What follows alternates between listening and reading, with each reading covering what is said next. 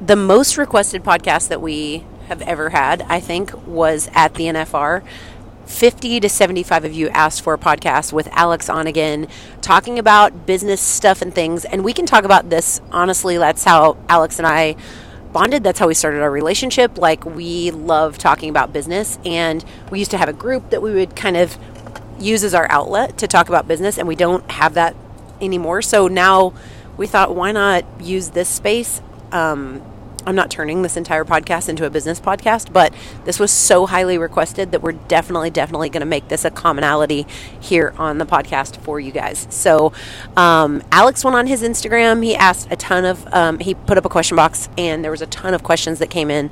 So, we will just have a casual conversation in the car on our way. Um, for those mamas listening, I got my baby weaned and I am in the front seat and I am so proud of myself. So without further ado, let's get started.